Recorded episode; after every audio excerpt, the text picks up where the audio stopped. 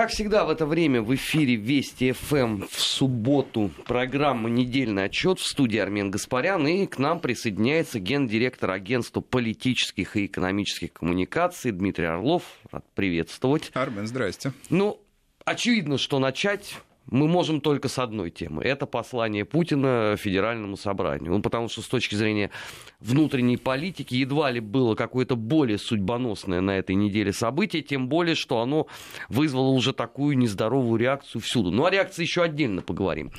Начать прям вот предлагаю, с каких момент, какие моменты вас удивили в этом послании? А. Или, скажем так, какие моменты были неожиданными? Ну, я вообще, честно говоря, не ожидал э, такой мощной, такой э, определенной ориентации на социальных аспектах. Я ожидал, конечно, что оно будет внутренним. Э, собственно, есть прогнозы, люди, э, эксперты разные, которые высказывались по этому поводу. Я предсказал и то, что там будет значительная доля посвящена договору э, по РСМД. Вот, и предсказал то, что там будут подниматься темы неравенства, социальной справедливости, э, значит, э, проблем несоциально защищенных групп. Но я не думал, что все послание практически будет посвящено а, этой тематике. В этом смысле оно а, является сенсационным, потому что а, за последние там, пару-тройку лет мы привыкли к тому, что власть стремится к эффективности, к рациональности, к, в том числе к сокращению расходов, кстати апеллирует к рациональным мотивам в действиях людей. Э, а вот это послание, это снова поворот, социальный поворот к э, глубинной России, к тем людям, которые живут на селе, в малых и средних городах, э, к тем людям, о которых, собственно, и говорят, что нужно России пространственное развитие, а не концентрация ресурсов в мегаполисах. Вот. Ну и кроме того, фактически Путин же предложил несколько пакетов по улучшению жизни этих групп. А, пакет для а, значит, э, семей с детьми прежде всего, пакет сбережения, да, я бы его так назвал. Вот. Ну и, конечно, для меня был удивительный формат. Это действительно послание прямого действия. Это, так сказать, практически стало мемом, фраза политолога Орлова. Вот, а, послание прямого действия, и э, действительно его формат, он таков, что многие меры, которые Путин э, предложил, они должны быть исполнены в горизонте одного-двух лет, то есть очень быстро – вот. Э, это кардинально отличает его от послания 2018 года, которое было в большей степени концептуальным. Э, это отличает его от многих других выступлений и месседжей, которые президент э, адресовал элите и населению. Я абсолютно согласен, что изначально ожидания были вот именно по внутренней политике, по социальной. Но я вот помню, что первые 20 минут у меня э, раскалывался телефон, потому что все писали, что происходит. Ипотека, ясли, э, здравоохранение. Люди, конечно, рассчитывали на то, что по каким-то пунктам президент расскажет, но они не ожидали, во-первых, что с этого начнется. Потому что думали, ну сейчас все-таки там договор СМД, сложная там внешняя история. Наверное, он с этого начнет, а потом уже подойдет э, непосредственно к социалке.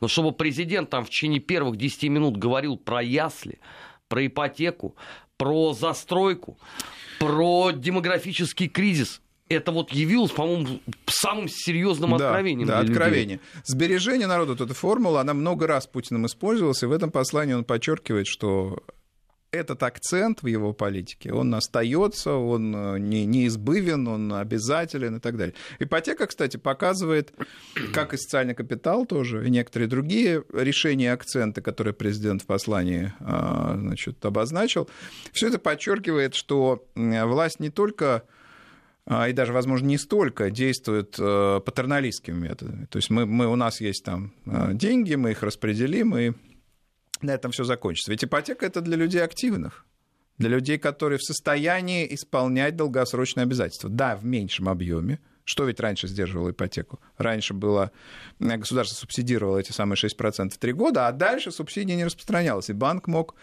э, собственно, молодые семьи зажать в тиски, сказать, взять в кредитное рабство, ну, увеличить, да, э, масштаб платежей. А вот. Но все равно, что такое ипотека? Это для людей, которые в состоянии отвечать по своим обязательствам, причем долгосрочным. И то, что так активно люди поддержали послание, э, это, эту его часть, кстати, показывает, что и люди наши изменились. Люди готовы, им нужна предсказуемая долгосрочная история, а не то, что, так сказать, им должны кинуть э, что-то там, деньги какие-то. То же самое социальный капитал. Путин говорит, вы можете а, значит, создавать систему ухода за родственниками, вы можете создавать системы социальных услуг. Одним словом, это тоже а, для тех, кто в социальной сфере готов себя вести активно, а не просто получать ресурсы. Это, с одной стороны, это изменение а, политики власти, и отношения президента, но с другой стороны это ответ на общественный запрос. Население меняется. Вот, и э, граждане готовы быть более активными, э, значит, более самостоятельными, более ответственными за свои финансы, инвестиции. В общем, э, и это, кстати, внушает надежду, что э, сказать, вот сочетание этих мер поддержки со стороны э, власти, э, бюджета, и там где-то необходимо, и вот активности и ответственности людей, это внушает надежду на то, что развитие наше будет устойчивым, долгосрочным, устойчивым. Это важно. Еще один момент, который э, мне был невероятно приятен. Просто так получилось, что у меня достаточно много знакомых работает в сфере здравоохранения. И от них я неоднократно слышал, в общем, целый ряд очень серьезных критических замечаний к той модели, которая у нас Э, существует э, последние годы. И далеко не секрет, что те же самые социальные сети тоже переполнены зачастую очень такими жесткими э, критическими обращениями по поводу там, скорой помощи, по поводу поликлиник районных и так далее, и так далее. Тут вот Путин целый блок посвятил именно здравоохранению. То есть это означает, что власть отслеживает условно те настроения, которые характерны для новых медиа.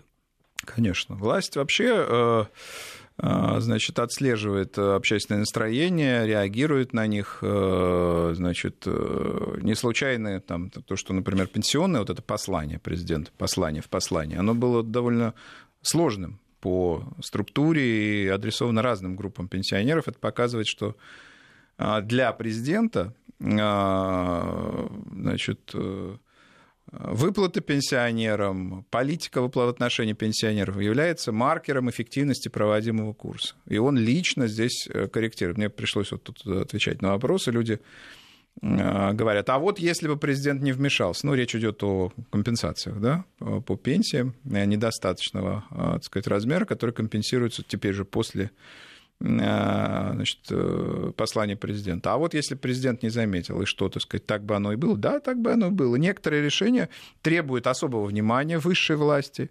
вмешательства высшей власти, э, концентрации ресурсов по воле высшей власти. Да, вот президент, для него некоторые темы, еще раз подчеркиваю, например, Э, положение семей с детьми и пенсионеров является маркером проводимой политики. Проводим, политики, проводимой в том числе от его имени, э, там, в рамках его курса. Он считает это важным и вмешивается. Идем э, дальше, прямо вот по пунктам президентского послания. Не секрет, что у нас весь последний год прошел под таким неблаговидным знаком мусора, о чем тоже многократно высказывались. И вот президент в послании Федеральному собранию говорит о утилизации бытового мусора.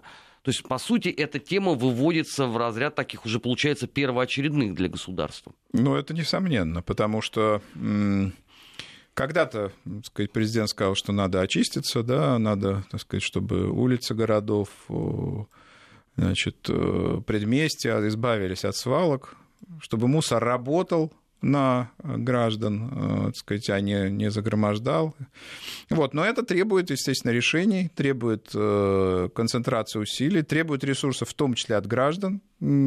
Сказать, ведь часть, значительная часть платежей, э, значит, значительная часть расходов, она за счет платежей на вывоз мусора будет осуществляться. Да, мусорная, так ее назовем в кавычках, реформа, реформа по утилизации э, коммунальных отходов э, твердых, она вступает в решающую фазу. Скоро все мы получим платежки, если кто-то еще э, не получил новые платежки. И президент это понимает и, собственно, об этом говорит в послании. Еще один важный момент, на мой взгляд, это предложение обновить нормативную базу в сфере надзора. Это ведь то, о чем ну, очень много за последние годы говорили том числе о том, что у нас действительно часть, э, вернее, не часть, а у нас просто нормативных актов иногда такое количество, что даже сами профессионалы уже путаются, какой из них э, единственно верный. Ну, э, единственно верных актов, наверное, не бывает. Я думаю, что э, э, президент, как юрист, прежде всего, и как сказать, политик практикующий, да, он понимает, что а, законодательство должно быть простым. Простым не в смысле там, примитивизма, а в смысле того, что значит, э, оно не противоречивое, оно изложено, так сказать, понятным языком, э, и, э, так сказать, содержит в себе, прежде всего, норму прямого действия, не надо лазить там и прочее. У нас же законодательство многослойное, и понятно почему. Значит, есть нормы, по которым нормы еще Российской империи чуть действуют, есть нормы, так сказать, времен Советского Союза, нормы многослойные, одна от другой зависит. И вот Путин говорит, нужна гильотина, отрубим, отрубим те э, нормы и правила, которые не действуют прямо, согласуем их, вот. Ну, предстоит, на самом деле, в течение двух лет, именно такой срок назвал президент, э, большая э, работа. Я хочу напомнить, что составление свода законов Российской империи в XIX веке оно заняло больше 30 лет, и занимался им такой, такой крупный деятель, как э, Михаил Спиранский. Вот. А сейчас важно избавиться, вот это груз, понимаете, груз норм противоречивых, зависимых из заимствованных, да, вот, не действующих прямо если не действует, говорит, разберитесь. Да? Если не действует или если мешает, э, отмените. Вот, значит, ведомства в течение двух лет должны должны этим заняться. А что касается того, реально это или нереально, по этому поводу идет большая дискуссия, да, по ПМФЦ тоже говорит, что это нереально. Нереально сделать так, что справок не будут требовать. Ну, это же удалось. Мы же все сейчас пользуемся, вплоть до не, от Москвы до небольших поселков, все пользуемся, значит, э, МФЦ. И я думаю, что и с нормами, и с законодательством, и с нормотворчеством, имея в виду нормы, э, сказать, не законодательные, а именно там ведомственные и так далее. Можно это сделать, вычистить, чтобы все действовало, так сказать, прямо и логично. Там, где не действует, убрать эти акты, чтобы они а, грузом, да, мертвым грузом не сдерживали наше развитие. Среди западных экспертов, э, в общем, не просматривалось недостатка в оценках э, послания президента. Один из них написал даже, что, по сути, это такой мобилизационный э, вариант экономики, который предлагает э, действующая российская власть. Почему? Аэропорты модернизируются, а, судоверфи эм, будут э, изготавливать новые корабли. Открываются пять новых научно-образовательных центров в регионах. И многие сравнили это на Западе с тем, что происходило в конце 20-х, начале 30-х годов. То есть такой вот рывок, чтобы совсем-совсем не отстать и вовремя подготовиться. Нет, это верно. А, ну, готовиться, что имеете в виду, к войне, что ли? А Нет. там не указывалось, я просто Значит, цитирую. За, да, я думаю, случае. что действительно по, по характеру планирования это напоминает э, конец 20-х, начало 30-х годов, точнее даже середину 20-х годов все эти значит, э, станки ДИП да, догнать и перегнать, э, нашествие американских э, специалистов. Тогда давайте вспомним, что великий подъем конца 20-х, начала 30-х годов, он был сделан, прежде всего, с американскими специалистами на американских станках, но отчасти на немецких. Ну, Германия тогда была после Версальского мира поверженной страной, далеко не, не самой, э, сказать, важной в мире, а вот Америка очень интенсивно развивалась. Но сейчас мы э, покупаем технологии, где это возможно, строим действительно значит, дороги, аэропорты, транспортные развязки, системы быстрого железнодорожного сообщения. Мы живем уже в быстрой экономике быстром информационном потоке, в быстрой экономике, а в перспективе эта быстрота, интенсивность, э, скорость, сжатие времени, оно будет еще более, э, так сказать, масштабным. И можно вспомнить фразу политического классика, да, или мы пробежим расстояние там за определенное время намного более, или нас сомнут.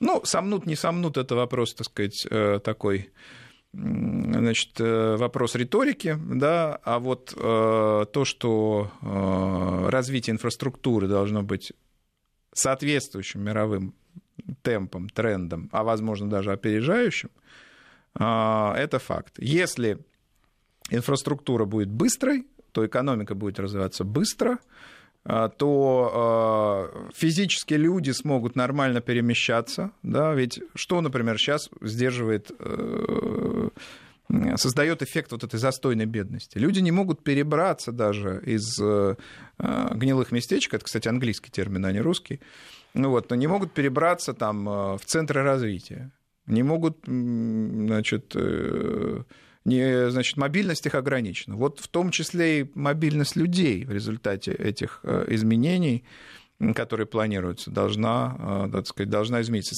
Нацпроекты, вот эта система нацпроектов, э, она должна изменить Россию, так же, как, как изменила Россию вот эта большая программа догнать и перегнать в 20-30-е годы. Но по возможности, да, без перенапряжения сил – во-первых, и без жертв, э, материально имеются жертвы в виду э, со стороны э, населения. То есть речь идет об использовании прежде всего внутренних ресурсов, но не путем сжатия внутреннего спроса и значит, заимствования из кошелька, скажем так, населения.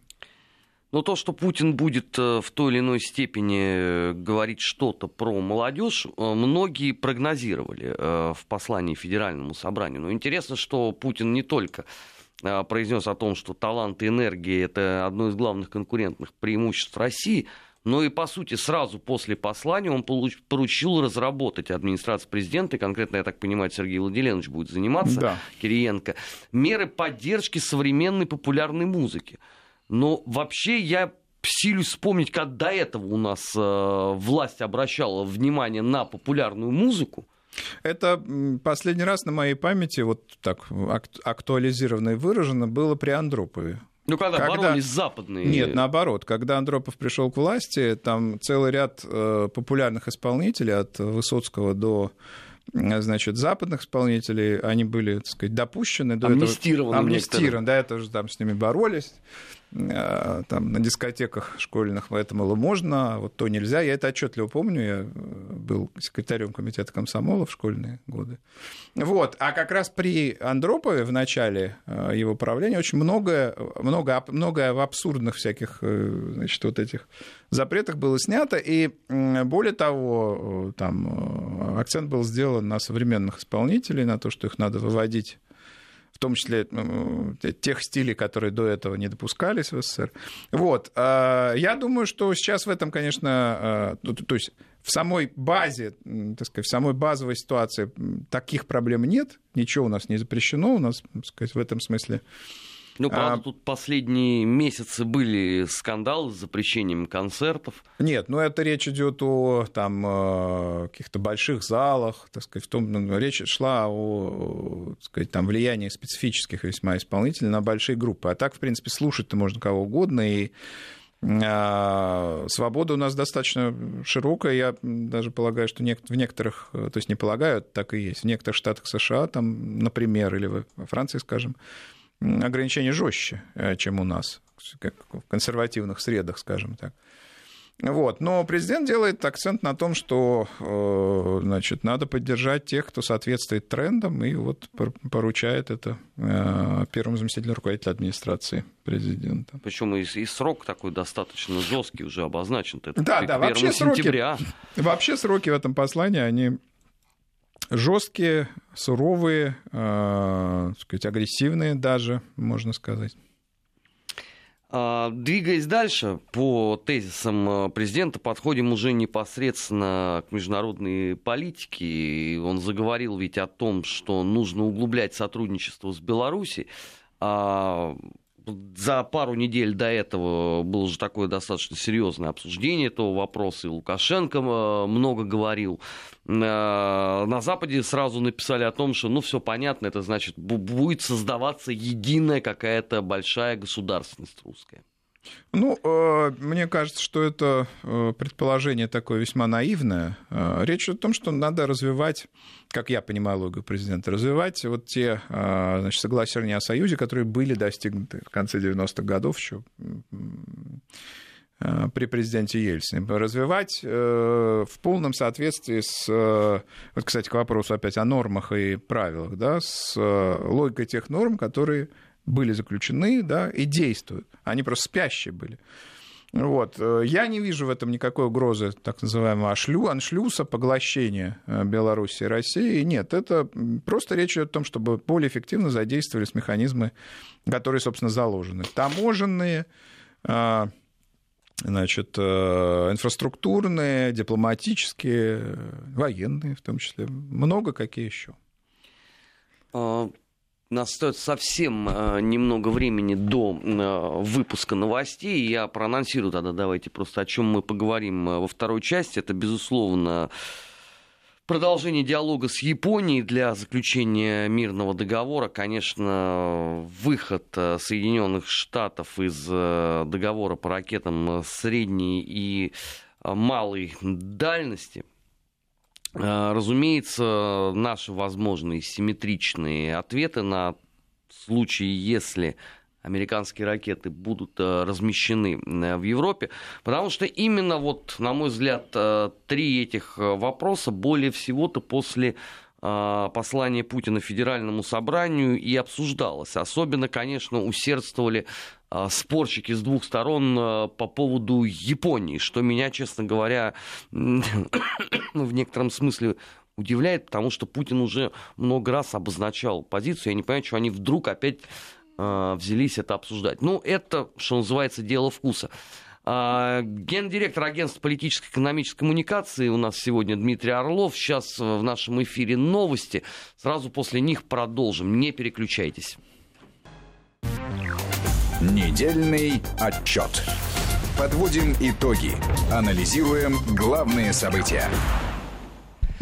17.34 в российской столице. Программа «Недельный отчет». Армен Гаспарян. И у нас сегодня в гостях гендиректор агентства политической и экономической коммуникации Дмитрий Орлов. Мы уже проанонсировали, о чем будем говорить. Вот возвращаясь непосредственно к договору о Японии. Вот, казалось бы, президент уже много раз обозначал суть этого явления. Уже Лавров говорил об этом. Многие другие наши политики высказывались. И все равно вот в федеральном послании опять пришлось говорить. Это такой вот, я не знаю, в 34-й раз попытка объяснить э, тем ну, странным людям, которые уже сказали о том, что все, все Курильские острова мы отдаем Японии, Дальний Восток, Китаю и так далее, и так далее. Ну, э, так сказать, то, что президент и весьма неожиданно тогда, около года назад, заявил, что мы готовы решить э, значит, вопрос мирного договора с Японией, это породило волну слухов и в самой Японии, и в целом в Азиатско-Тихоокеанском регионе, и в мире, и в России по поводу того, что Россия отдаст Курильские острова. А, или часть их, да, значит, э, а, ни в публичной позиции России, а, которая была обнародована президентом либо министром иностранных дел, ни в каких-то переговорных документах, которые и материалах, которые обсуждались с японской стороной, не шла речь о передаче э, островов Курильской гряды или их части. Ну, вот, а поэтому... же поклялся на могиле отца, что он э, поставит Нет, точку ну, в этой это, истории. значит, лирика, извините. Перед да, можно, можно клясться там, да, значит, э, мало ли кто, извините, клянется на каких, э, значит, могилах. Есть определенная политическая логика, есть значит, практика, которую, политическая практика, да, и есть ожидания, в том числе российской стороны. Конечно, Ну, как минимум, Россия не будет ничего, так сказать, компенсировать, как заявили некоторые японские политики. Россия должна что-то там компенсировать. Военные компенсации они даже там обозначили. Да, да, да. Значит, никаких, ни о каких компенсациях речи не идет. Как я понимаю российскую да, логику российской страны, мы просто закрываем значит, э, вот эту конфликтную зону, которая была, и заключаем мирный договор. И как раз, э, насколько я могу судить, речь шла об инвестициях со стороны японской стороны, но не в обмен на а, значит, э, то, что им будут отданы острова, а просто, так сказать, там могут быть созданы какие-то благоприятные условия, налоговые или иные а, в дальневосточном регионе России для японских компаний. Но это никак не сопрягается с э, значит, отдачей островов. Тем не менее, у японцев было много э, иллюзий явно, так сказать, и визит вот Абы тоже это показал. Э, это, так сказать, странно, никаких э, мотивов для э, того, чтобы интерпретировать позицию Путина или Лаврова вот таким образом, их нет. Ну а потом это же ящик Пандоры. Стоит начать обсуждать, а тем более реализовывать вопрос с отдачей островов Курильской гряды, потом станет вопрос о Калининграде, ну и много других вопросов. Так что э, территория России неприкосновенна, э, она защищена нашим суверенитетом. Для этого, собственно, укрепляется обороноспособность, о чем говорил вновь э, Путин в послании. Так что здесь как это тот самый, тот самый случай, когда третьих мнений быть не может. Не может быть даже второго. Территориальная целостность России, она гарантирована. Как раз вот вопрос, которым вы упомянули, перевооружение российской армии вызвал э, совершенно невероятное бурление в западных СМИ. Дописались до того, что ну, это уже чуть ли не объявление войны всему э, коллективному Западу. Это же вот такие неприкрытые угрозы. Тем более, что накануне же, как выяснилось, там целая Эстония уже стала готовиться к войне с Россией на официальном уровне. И тут вот Путин в послании Федеральному собранию опять про новые образцы оружия. Ну, э, Путин прежде всего говорил о том, что решены проблемы с разработкой либо принятием на вооружение тех систем, которые он анонсировал в прошлом послании Федерального собрания. Мне кажется, это было важнее. И, значит, Путин констатировал, что из ДРСМД первыми вышли, и фактически вышли, и заявили об этом э, Соединенные Штаты. Вот. Вообще позиция Путина в этом смысле логична. Он говорит, э, вот договор по ПРО. США же вышли из него и не, не пытались создать каких это было честнее, не пытались создать каких-то, так сказать, э, ну, не вполне адекватных аргументов, что Россия его нарушает. Вот они вышли и вышли. И здесь могли бы выйти, так сказать, эти аргументы не конструируя. А, логика Путина, она прежняя. Мы мирные люди, но наш бронепоезд, э, значит, стоит на запасном пути. И... Э, ну, теперь уже, наверное, не бронепоезд, теперь авангард, да, сармат, авангард, пересвет, сармат, кинжал. Да, пересвет и кинжал. Вот. И, э, значит, эти системы, которые вы перечислили, они, так сказать, важны для нашей обороноспособности. Мне, кстати, очень импонирует то, что тут тоже, кстати, можно вспомнить э, как, как параллели период до конца 20-х, начала 30-х годов, да, когда тоже очень, очень ограничены были возможности, и э, наши власти э, тщательно выбирали те системы, которые можно принимать на вооружение. Так вот, мне очень импонирует, что потребности нашего значит, Минобороны весьма ограничены возможностями нашего Минфина, и Путин это прекрасно осознает, и э, те системы, которые создаются либо модернизируются, они э, значит, создаются либо модернизируются на базе имеющихся значит, систем доставки, значит, систем размещения и так далее, что резко сокращает как говорит президент, резко сокращает расходы на создание и производство этих систем, на создание, производство и размещение этих систем. А, не секрет ведь, что Запад сейчас позиционирует Россию как такую сплошную угрозу. Да. И Путин в очередной раз сказал, что, в общем, а, политику, которую проводят Соединенные Штаты, очень трудно назвать дружной, но мы по-прежнему в общем, открыты а, к нормальному диалогу, и мы-то как раз хотим дружеских отношений с Западом. Но возможно ли они? Вот здесь Ну, же э, другой вопрос. уже. Дружеские, наверное, нет. Во всяком случае, на каком-то горизонте, не знаю, в течение ближайших, скажем, двух десятилетий. Но настроения более теплые и более э, равные, и более основанные на взаимной выгоде, а не на диктате, они возможны. Вот. И, надо сказать, у нас был период тоже конца 80-х, э, конца 70-х, начала 80-х годов, э, вот, когда были и санкции, и отнесение Советского Союза к империи зла, э, да, Крестовый поход даже Знамени- был. знаменитая фраза Рейгана, да. И, надо сказать, советское руководство тогда испугалось. Испугалось мультипликации, по большому счету, вспомним СОИ. Стратегическая оборонная инициатива и космические, ну, вот эти глобальные космические системы, они ведь не созданы до сих пор. И хотя Трамп подписал указ о создании э, космических сил, это вопрос только начала работы, по большому счету. Вот. а, Надо предпринимать э, значит, э, какие-то шаги симметричные, асимметричные, которые гарантировали бы достижение стратегической стабильности и ну, собственно, из чего исходила доктрина советская, да, э, гарантированное уничтожение а, нападающего, да, агрессора. Если это будет достигнуто, то э, по возможности малой крови, малой, так сказать, ну, малой крови финансовым, конечно, в смысле. Если это будет достигнуто, то задача сдерживания потенциального противника, она будет решена. Вот эту задачу нужно решать.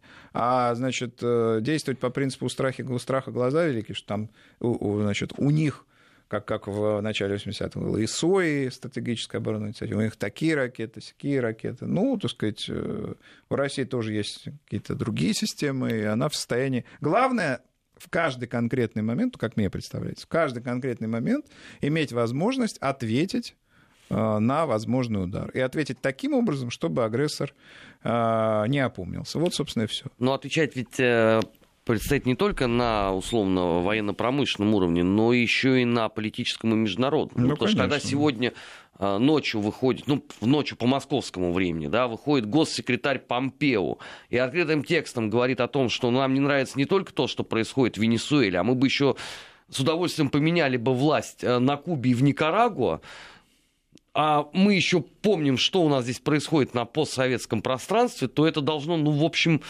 о чем-то говорить. Ну, э, кстати, то, что э, у Соединенных Штатов были долгое время и сохраняются сейчас проблемы в Венесуэле, Кубе, с их влиянием на Венесуэле, Кубе, Никарагуа и вообще в Латинской Америке, это свидетельство того, что они, Соединенные Штаты, выходят за естественные пределы доминирования.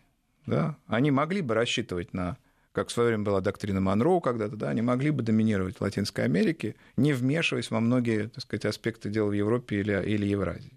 Вот. То, что они вмешиваются да, в Европе и Евразии, э, приводит к проблемам в собственном подбрюшье, да, как когда-то говорил Солженицын. Вот. И а, э, вот эти оказались сложные территории, сложные страны для них.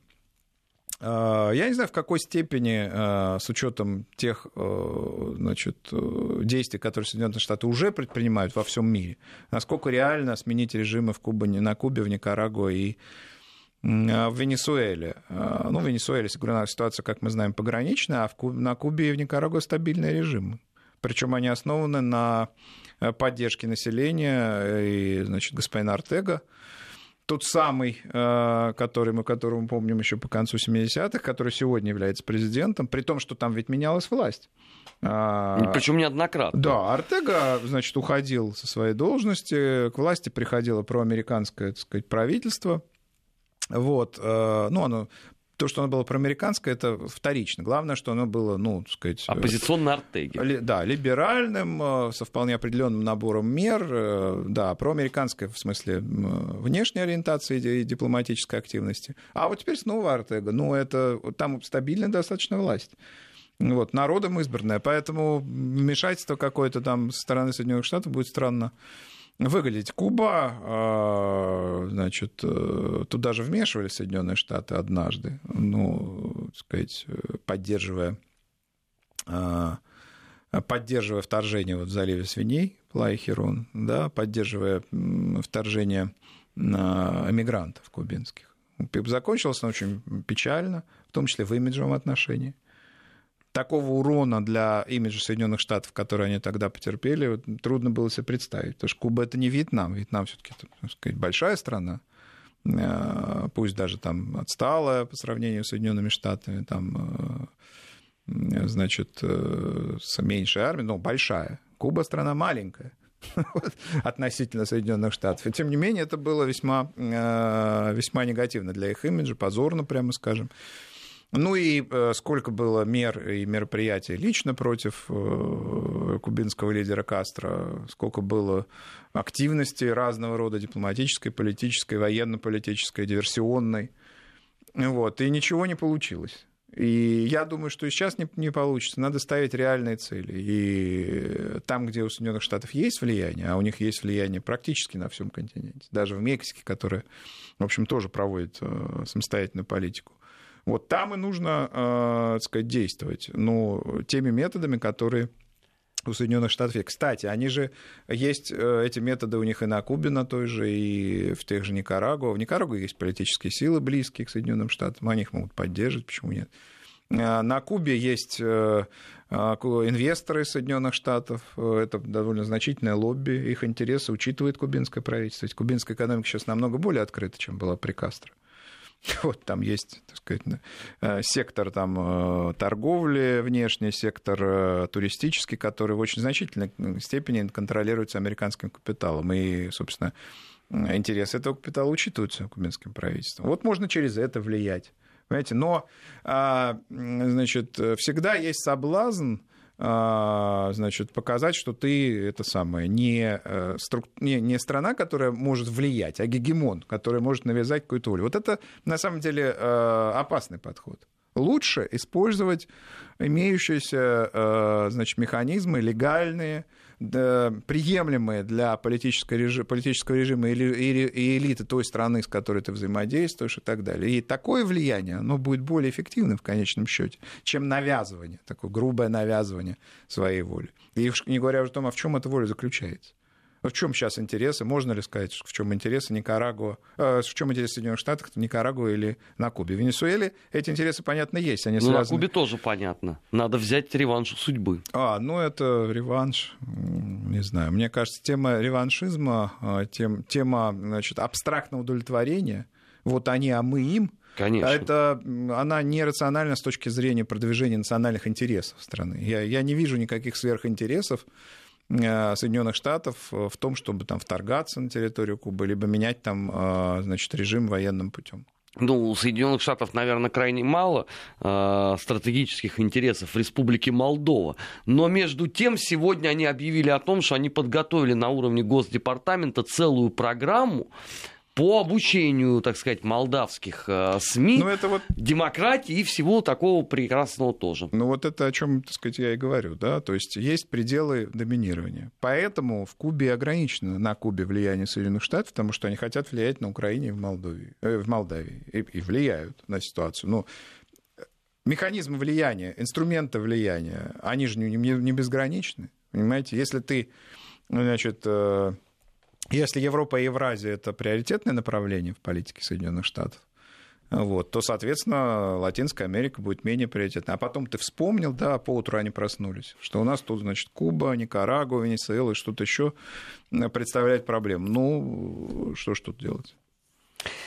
И э, последнее, наверное, чего сегодня успеем обсудить. Э, в послании Федеральному собранию Путин э, сказал о необходимости сохранить Россию как цивилизацию, основанную на многовековых э, традициях и ценностях. Это, с одной стороны, логично вытекает из всего того, что президент говорил, ну, скажем, последние лет 10. Это и русский путь, и русский мир, и глобальная а, русская а, цивилизация. Но теперь же она воспринимается многими на Западе как такой последний азис консервативной мысли как, как некая альтернатива тому пути, которую предлагает Запад за последние, ну, скажем, лет 40. Вы знаете, мультикультурализм, так сказать, по конец истории это все завершилось, прямо скажем. И давайте посмотрим. Брекзит — это воспоминания, вполне даже не воспоминания, а восстановление цивилизации, которая считалась, так сказать, растворившейся в других цивилизациях, я имею в виду Британию. Различие между Францией, различие конфликт между Францией и Италией, разве это тоже не цивили... в каком-то смысле цивилизационный конфликт? Я уж не говорю о том, что значит, вспоминают о себе так сказать, и та же Латинская Америка, которую мы сейчас обсуждали, Россия, Сербия, значит, Япония, кстати говоря, Германия. Это же все возрождение цивилизации, память о цивилизации, конкретные значит, цивилизационные значит, ценности, механизмы взаимосвязи. В общем, одним словом, значит, эпоха одной большой так сказать, цивилизации, которая там имеет схожие ценности, эпоха это явно так сказать, завершилась. Другое дело, жизнеспособность цивилизации. Да? Ну вот по Хантингтону, там, так сказать, другие есть оценки, что там ну, цивилизация живет тысячу лет, а вот после происходит ее распад. Я думаю, что а, значит, это все условно, и в некотором смысле э, римская цивилизация, она некоторые ее свойства, качества, ценности э, живут э, там, в цивилизации западной, византийская живет в нас, да, и в, в целом ряде других славянских стран. Про Китай нечего и говорить. Эта цивилизация там, 5000 лет сформировалась и сохраняется.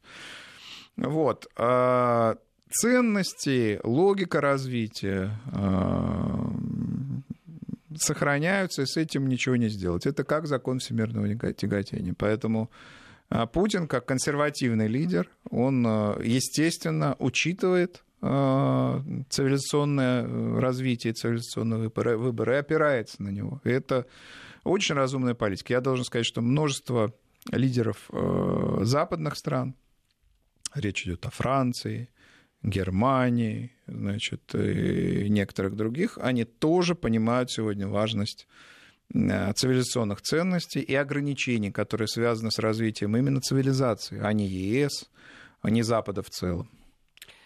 Путин э, закончил послание Федеральному собранию э, фразой про э, то, что консолидация общества и уверенность в силах – это определяющие условия успеха страны.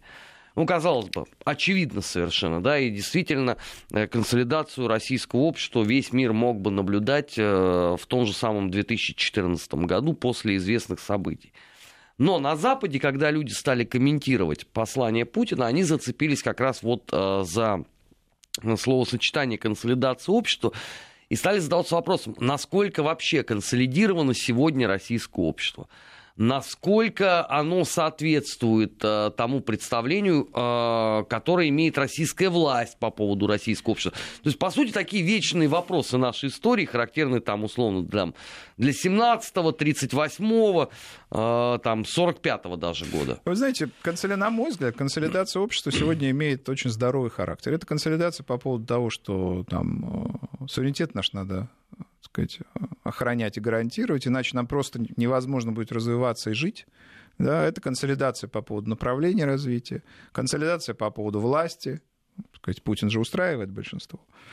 Вот. Но при этом, в отличие, скажем, от 20-х годов, которые мы сейчас обсуждали, в отличие от там, эпохи войн различных, э, которые в нашей истории были, э, у людей есть частный интерес, множество частных интересов. Э, взять кредит, значит, э, обеспечить нормальное потребление, обеспечить нормальную жизнь э, там, детям, старикам и так далее. Вот это, так сказать, частная история, это история собственной жизни, частных, партикулярных интересов, она сегодня очень важна. И именно она, то, что она есть в национальном, так сказать, там, жизненном э, коде. Там, э, вот. Э, это очень важно. Это делает наш выбор устойчивым. Понимаете, когда, так сказать, голодранец, условно говоря, или там человек ниоткуда, приехавший в город в 20-е годы из, из там, села, не имеющий никакой ни собственности, ни интересов, ни... Конечно, это удобнее для властей такими людьми манипулировать. Люди с частными интересами, э, там, ими управлять сложнее. Но и власть, которая учитывает частные интересы, разные интересы граждан, она прочнее. Вот сегодня в этом смысле э, власть прочнее, чем была, чем была там, в те же 20-30-е годы. Ей не нужны там агрессивные террористические методы для управления. Это мы с вами бы поспорили бы, конечно, левые люди, потому что они сказали, тогда была классовая борьба, и это вот, вот тогда... была основная идея, которая двигала общество. Ну, э, тогда э, была террористическая диктатура, прямо скажем. Они, сейчас ее, власть, они ее отрицают. Сейчас власть намного более адекватная, рациональная. Я здесь в любой дискуссии буду стоять насмерть. Э, насмерть не надо. Верим на слово. Насмерть не надо, да. Спасибо, что э, пришли сегодня к нам. Напоминаю, что в программе «Недельный отчет» у нас был генеральный директор агентства политических и экономических коммуникаций Дмитрий Орлов. Наш эфир в следующем часе продолжит программа «Бывшие». Будем говорить о постсоветском пространстве. Впереди вас ждут новости. Не переключайтесь.